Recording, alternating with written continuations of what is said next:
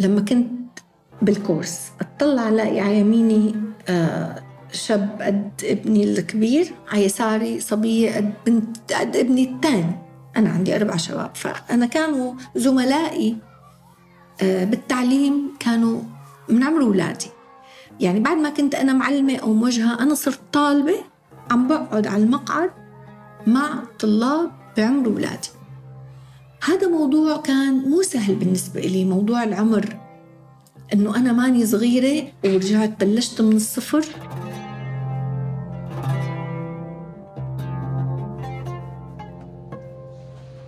يعني في كتير مواقف إنه أنا أحيانا بطلع إنه هذا الموقف نفسه مرة تكرر معي بسوريا بس أنا انهرت بسوريا.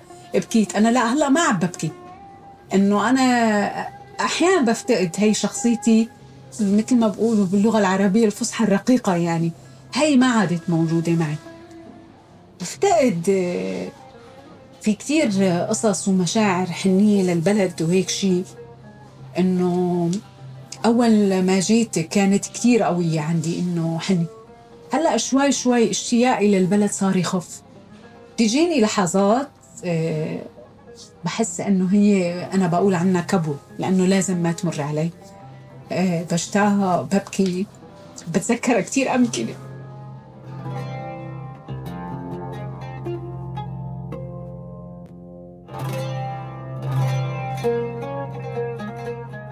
من تسع سنين طلعت من سوريا. قرار الطلعة من البلد بالنسبة إلي كان حلم من المراهقة حطيت كل جهدي بعد الجامعة إني سافر لأنه ولا مرة حسيت إني بنتمي لأي شيء بسوريا. كنت أحس حالي مختلفة بكل شيء وما قدرت لاقي ولا مساحة تسمح لي أتعرف على نفسي. وأفهمني.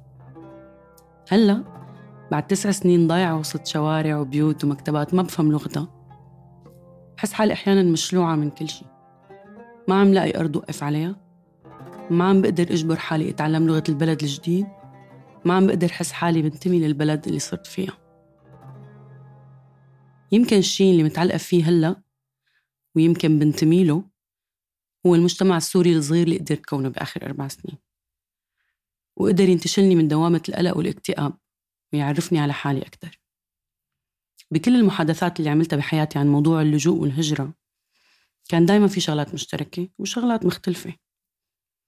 وعلى رغم المشترك والمختلف كل الأشخاص اللي حوالي هن شباب وشابات تحت سن الأربعين ومعظمهم طلعوا من سوريا بلا أطفال أو عائلات. وقفت وفكرت بالنساء اللي ظروفهم مو مثل ظروفي. اللي عندهم مسؤولية وبيت وعائلة وعمرهم فوق الخمسين.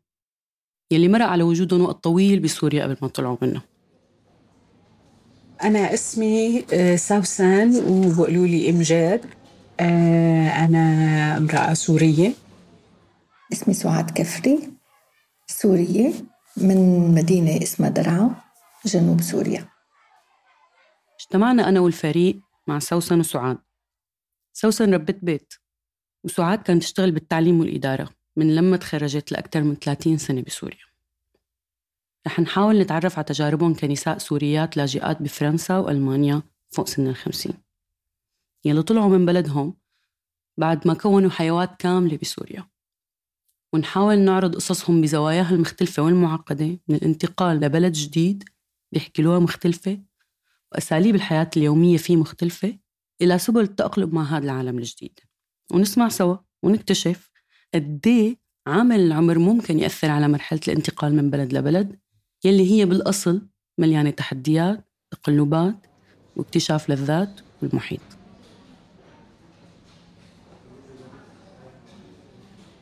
سبب مجيئي لفرنسا مثل كل السوريين اللي إجوا بسبب آه، لما قامت الثورة وصار في آه، يعني وصلنا لمرحلة إنه صار في خطر على حياتنا وعلى حياة أولادي. آه، اضطريت إنه أطلع أو أسافر. توجيه أبنائي وتربيتهم وهذا اللي استمريت فيه. يعني الحقيقة هو الأولوية لهم بكل شيء. كانت كان هاجسي الأكبر اللي هو مستقبلهم. اللي, اللي توقف فترة من الزمن وحسيت إنه هن بدهم يضيعوا مني. طبعا مريت آه، بعدة مراحل لحتى وعدة دول لحتى وصلت لهون لفرنسا. سوسن بسوريا كانت ست بيت. حياتها هنيك كانت إلى حد كبير سلسة. كان عندها مين يساعدها بالبيت؟ تقريبا ما بتاكل هم شي. لهيك ومثل ما قالت كان هاجسها الأكبر ببلد اللجوء هو مستقبل أولادها قبل ما حتى هي تفكر بكينونتها بالعالم الجديد. أول لحظة وأنا عم أسمع قصة سوسن فكرت إنها مرحلة انتقال سهلة من بيت بسوريا على بيت تاني بفرنسا.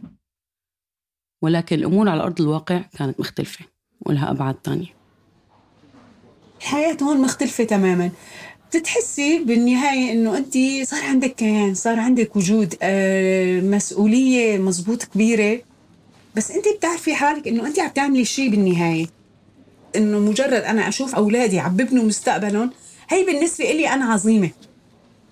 آه ناهيك عن إنه أموري. أنا صرت مثلا إلي عالمي الخاص إلي رفقاتي إلي جوي آه بروح على بتعلم لغة. بينما سوسن كانت عم تختبر العالم الجديد من خلال تجربة أبنائها اللي مدموجة مع تجربتها بفرنسا. سعاد بالميلة الثانية كانت عم تختبر هالشعور من خلال تعاملها مع المجتمع والقوانين الألمانية. جيت على ألمانيا كمان انصدمت بموضوع اللغة. كمان حاولت إني أشتغل بنفس مجالي. كمان كان صعب علي إلا بريفات. بريفات أنا من سنتين بلشت أعلم أطفال. رجعت لمهنتي الأساسية اللي هي التعليم. حاولت أعلم أطفال اللغة العربية كتير صار عندي طلاب بعدين اشتغلت بمدرسة بريفات خاصة كمان موجهة تربوية. آه كمان بلشت لاقي مكاني بصراحة ولاقي نفسي آه بعد أكثر من أربع سنين بألمانيا أربع سنين ونص. كانت السنين الأولى كتير صعبة.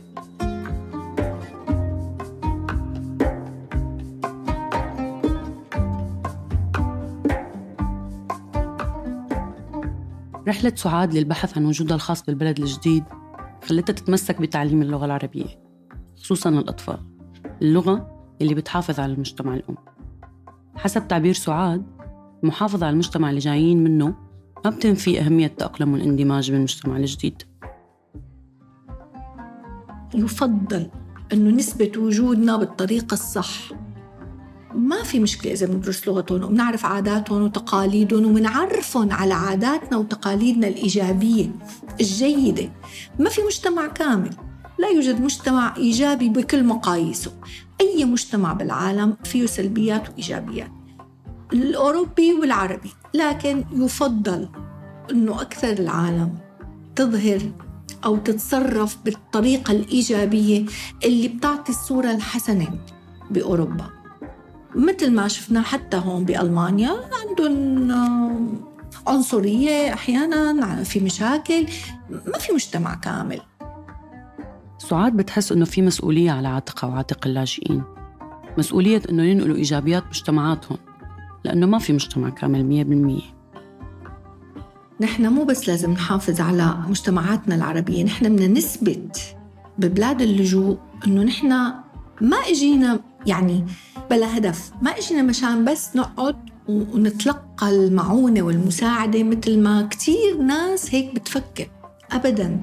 نحن لولا الظروف الصعبة أكيد أكيد ما كنا بنلجأ للبلاد هو الأمان الأمان هو اللي خلانا نطلع من بلادنا. ما في أمان عنا. آه عنا حرب فلازم الإنسان بطبيعته بخاف على نفسه بخاف على أهله فأكيد بده يروح على المكان اللي فيه أمان.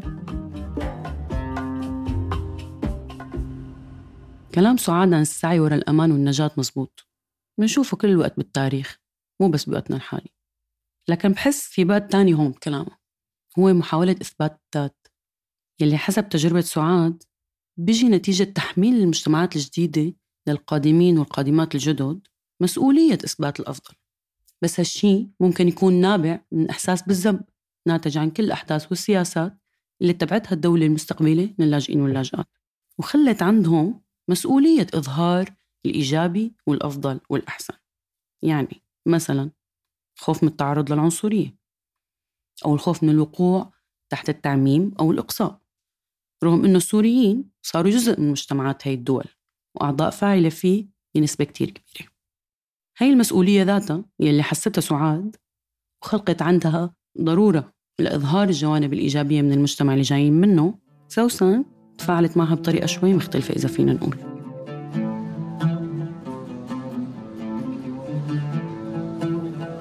اللي بتذكره بحالي بسوريا كنت يمكن شوي عاطفية أكثر عاطفية أكثر وهشة أكثر أه هلأ بحس حالي يمكن لأنه الظروف حطتني بهالمكان إنه أنا صرت أقسى شوي. يعني بغلب صوت العقل على صوت العاطفة يعني شلون بقولوا. أه عملية أكثر إيه كنت لا كنت رخوة شلون بيقولوا أكثر كنت ما أتحمل كنت هلأ لا إنه بواجه أي موقف أحيانا بقول لحالي إنه يعني صرتي باردة المشاعر أو ولا صرتي اقسى ولا هي الظروف حطتك هيك خلتك إنه انت آه ما تبكي لأي سبب؟ في فرق بين تفاعل سعاد وسوسن مع الواقع اللي هن فيه من ناحية التعبير عنه قصدي. يعني بحالة سعاد عن طريق تحليل المجتمع المحيط أما بحالة سوسن فهي عن طريق تحليل الذات.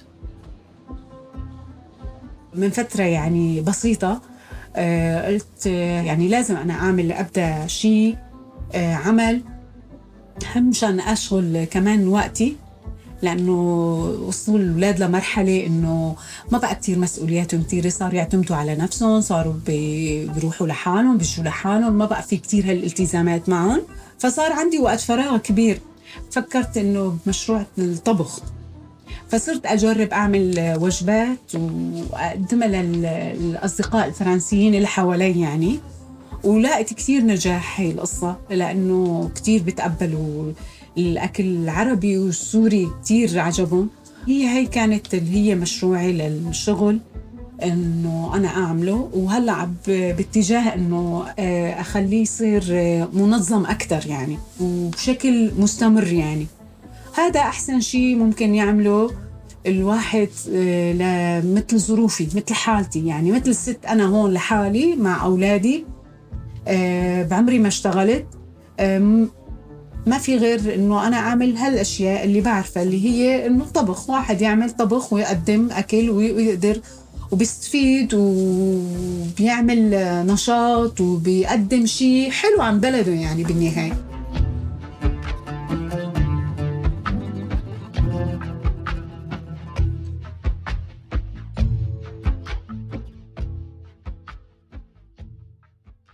اتجاهات نحو العام والخاص ما بين سعاد وسوسن على الرغم من اختلاف تجاربهم بيلتقوا بنقطة تقديم صورة حلوة عن البلد اللي جايين منه.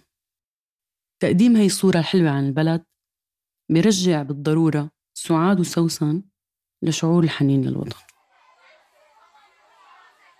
هلأ أنا بصراحة فقدت شيء معين اللي هي لمة لمة الأصدقاء لمة الصديقات الجمعات. نحن كان ما يمرق وقت خليني أقول بالعيد. ما عاد فرحت لشيء اسمه عيد أو مناسبات. هذا موضوع كتير بحز بنفسي إنه هديك المناسبات اللي كانت هي باللمة بالأقارب بالأصحاب بالأصدقاء بالصديقات ما عاد موجودة. ما بعرف أنا ما بظن انها ترجع في يوم من الأيام بتمنى بتمنى. لكن نحن حتى بالمناسبات ما عم نكون مع بعض كعائلة. فكيف كأصدقاء وكلمة وكأقارب؟ هاي هي موضوع الجمعة موضوع اللمة. هذا الشيء أنا بتمنى يرجع. يعني قضينا كل حياتنا نحن بسوريا تقريبا. آه ذكرياتنا كلها في آه شبابنا أمورنا ربينا أولادنا جبنا أولادنا هيك طلعي إنه تزعلي على آه البلد اللي راح على الذكريات اللي نحن بدل ما بلدنا آه الشيء اللي عم نعمله هون إنه ليش ما عملناه ببلدنا؟ تماما هذا هو شعور الحنين المختلط. شعور بالحنين لصبحية القهوة ولمة العيلة بالأعياد وزيارات الجيران. بس بذات الوقت بيكون الحنين ذاته مصحوب بقلق. قلق من كونه حنين كاذب لوطن ما بقى بيعطي الأمن والطمأنينة والكرامة لمواطنينه. يعني تغير بسعاد شيء أنا زعلانة لأنه تغير. لكن ما عاد حسيت بحنين لشيء اسمه الوطن. تخيلي هلأ أحيانا بقول إذا بيفرشوا لي الأرض من هون لهونيك أنا ما عاد أرجع يعني أنا الوطن الوطن شو؟ الوطن هو كرامة وأمان ومحبة وحنان. هذا هذا ما لقيته هنيك آخر كم سنة. صح هون كمان في غربة والغربة كتير كتير صعبة. لكن حاسة صار في فجوة كتير كبيرة بيني وبين وطني اللي هو بيوتي هنيك بيوتنا أملاكنا كل شيء هنيك نحن تركنا كل شيء تركنا أهلنا تركنا. لكن ما عاد في هذيك الرغبة مثل أول ما طلعت. يعني أول ما طلعت أقول إمتى بدي أرجع؟ هلأ ترجعي؟ لا ما برجع. لأنه أولادي هون أسرتي هون. فكتير مشاعري تجاه الوطن تغيرت وخاصة هلأ لما عم شوف الناس هنيك قد عم بتعذب خاصة عم شوف قديش عم بيعانوا. لما بتقعدي بمحل عم بحسسك بكرامتك وبإنسانيتك باللا شعور بتشعري بالأمان. انت هون عم تحسي بالأمان أهم شيء الأمان. محفوظة كرامتك محفوظة حقوقك. فلذلك إجباري بتتعلق بهالمكان. هذا أنا بقول أهم الشيء اللي هو بربطني بالمكان. أه الشغلة الثانية اللي هي فرضت عليكي إنه أنت أولادك آه، صار لك فترة عم بتربيهم بهالمكان بصيروا يتعلقوا فيه وبرفضوا يغادروا يعني أكثر من مرة أنا طرحت على أولادي إنه ترجعوا أنتوا على سوريا. بيقولوا لك لا إحنا هون آه، عم ندرس ونتعلم وقلنا رفقة وقلنا حياة. لا ما بدنا نغادر. يمكن بالهجرة واللجوء فهمنا للأمان بيتلخبط. بصير صعب نميز بين شعور الأمان اللي بيعطيه الشيء المألوف المتعودين عليه واللي بيترجم بالعادة لحنين وبين شعور الأمان اللي بيعطيه الاستقرار المادي والفيزيائي بالبلد الجديد. يلي حكت عنه سوسن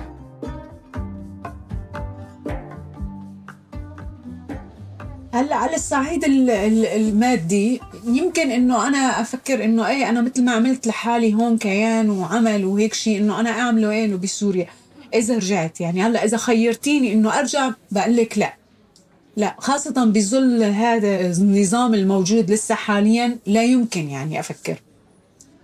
بس يمكن إذا الأيام قالت لي آه، تغيرت الظروف وتحسنت إنه لو فكرت أرجع مثل ما قلتي إنه أنا أعمل نفس هذا العمل اللي عملته هنيك أعمله هنيك آه، بسوريا. ليش لا؟ إذا الشيء اللي بريد أنقله فعلا من قلبي اللي هي المبادئ اللي هي موجودة هون ب آه، اللي قايمة عليها الدولة الفرنسيه إنه تكون ببلدنا تكون موجودة. ليه لا؟ ليه لا؟ يعني نحن ما ننقل هالأفكار هاي. المنفتحة المريحة المتحضرة. لما ننقل لبلادنا كتير أريح كتير. العالم هون آه، بتفكر بطريقة كتير متحضرة ومرتاحين مع حالهم متصالحين. عنا مشاكل كتير كتير كتير. نحن بسوريا نتيجة أفكار قديمة وقصص قديمة. شي من النظام وشي من الشعب وشي من الدين وشي من هذا. لو كل واحد يلتفت لحاله ما يطلع على الثاني آه، آه، يفكر إنه يصلح من حاله قبل ما يصلح اللي عم شوفه قدامه وينتقده. كل واحد يبدأ من حاله. كل واحد يعمل شيء لهالبلد هي. عسى ولعل إنه هي تقوم وتصير مثل باقي هالدول المتحضرة. يعني هي أمنية صعب التحقيق بس بتمنى بتمنى إنه تصير. من حكي سوسن بفهم إنه قرار الرجوع بيشبه قرار الطلعة من البلد. كتير متعلق بالأمان وفهمنا إله أو تعريفنا إله. تجربة الهجرة واللجوء يمكن بتوسع هذا التعريف وبتعيد تشكيل فهمنا لأنفسنا واحتياجاتنا. إذا رجعت على سوريا بس باخذ معي من من ألمانيا النظام القانون إحترام الإنسان إحترام العمل. فقط هي الأمور المعنوية اللي ما كانت موجودة ببلادنا أبدا. آه، حرية الرأي حرية التعبير. هي الأمور اللي نحن الحقيقة كنا نتمنى تكون موجودة ببلدنا ما كانت. أنا إذا برجع بس بس بحمل معي معنويا ما باخذ شيء مادي معي أبدا. لأنه المادة أي شيء مادي غير دائم. لكن باخذ الأمور المعنوية اللي شفتها هون بعيني وتعلمتها. القانون بيطبق على الجميع. ما بيميزوا وبالعمل بالعمل الناس مثل بعضها بالمدرسة الناس كلها بتقعد جنب بعضها. ما في تمييز ما في ابن فلان وابن مسؤول وابن غني وابن فقير أبدا. أنا على اللي ما هذا الشيء المعنوي هو اللي باخده معي بس. أبدا أنا ما بتراجع ولا بتنازل عن أساسي وأصلي. أنا بقول من سوريا ومن مدينة درعا رغم أني أنا مثلا خليني أقول من سكان الشام من قبل ما كنت اهتم بالتفصيل مين أنا لكن بعد هالعشر سنين ومعاناة سوريا ودرعا خاصة لا أنا بقول أنا من سوريا ومن درعا حصرا. حتى لو ما سألوني بالتفاصيل أنا بحب أذكر منين أنا. بالعكس أنا بفتخر بأصلي بفتخر أني أنا عربية سورية من سوريا ومن درعا وقدرنا هون نثبت وجودنا ونتعامل بكل احترام. منحترم ونتعامل بكل احترام احترام متبادل. ليش ما أذكر مين أنا؟ لو ضليت كل عمري عايشة هون ومين ما سألني؟ غريب قريب أو جديد أو قديم مين ما سألني أنا من سوريا ومن درعا حصرا؟ وبثبت وجودي وين ما رحت؟ على الرغم من اختلاف قصص ضيفاتنا وتجاربهم مع اللجوء واختلاف شخصياتهم بحس إنه الشيء المشترك حتى معي هو فهمنا لذواتنا وكياناتنا كيف منشكلها حسب تجاربنا. والأماكن اللي منعيش فيها وإحساسنا بالأمان فيها وبالتالي بشكل شعورنا بالانتماء وتعريفنا لهوياتنا. يلي بفهموا من حلقة اليوم عن طريق التعرف على سيدات فوق الخمسين عم يتحدوا الظروف الصعبة المحيطة فيهم وعم يخلقوا مسار لإلهم هو شيء ممكن يكون كتير صعب ببلدنا وحتى مش مطروح لعدة عوامل من الكبت المكابرة تحمل كل شيء من غير التعبير عن المشاعر يلي ممكن تتناقض مع الأدوار يلي ممكن تنفرض على الأهل وعلى الأمهات تحديداً. وعوامل تانية أكبر وأوسع مثل الذكورية فجوة بين الأجيال تمييز وانعدام القدرة على التعبير بكتير من المواقف والأحيان. كتير بنسمع عن أزمة الهوية والانتماء بكتير حالات نتخيلها تشرد ببلد غريب ما قلنا فيه ذكريات وجذور. قصص سعاد وسوسن بيساعدونا نعيد التفكير بهالموضوع بطريقة معاكسة. نسأل حالنا شو هو تعريف الهوية والانتماء؟ هل بيكفي إنه نخلق ببلد ونحمل هويته لحتى ننتمي إله؟ كنت معكم أنا غيداء قوتلي للتقديم والتحرير. إعداد وكتابة موسى صالح. مشاركة بالإعداد وإجراء المقابلات هبة عبيد وسلافة لبابيدي. أنتجت هاي الحلقة كجزء من تدريب نظمته شركة صوت بالتعاون مع مؤسسة هاينرش بول مكتب بيروت.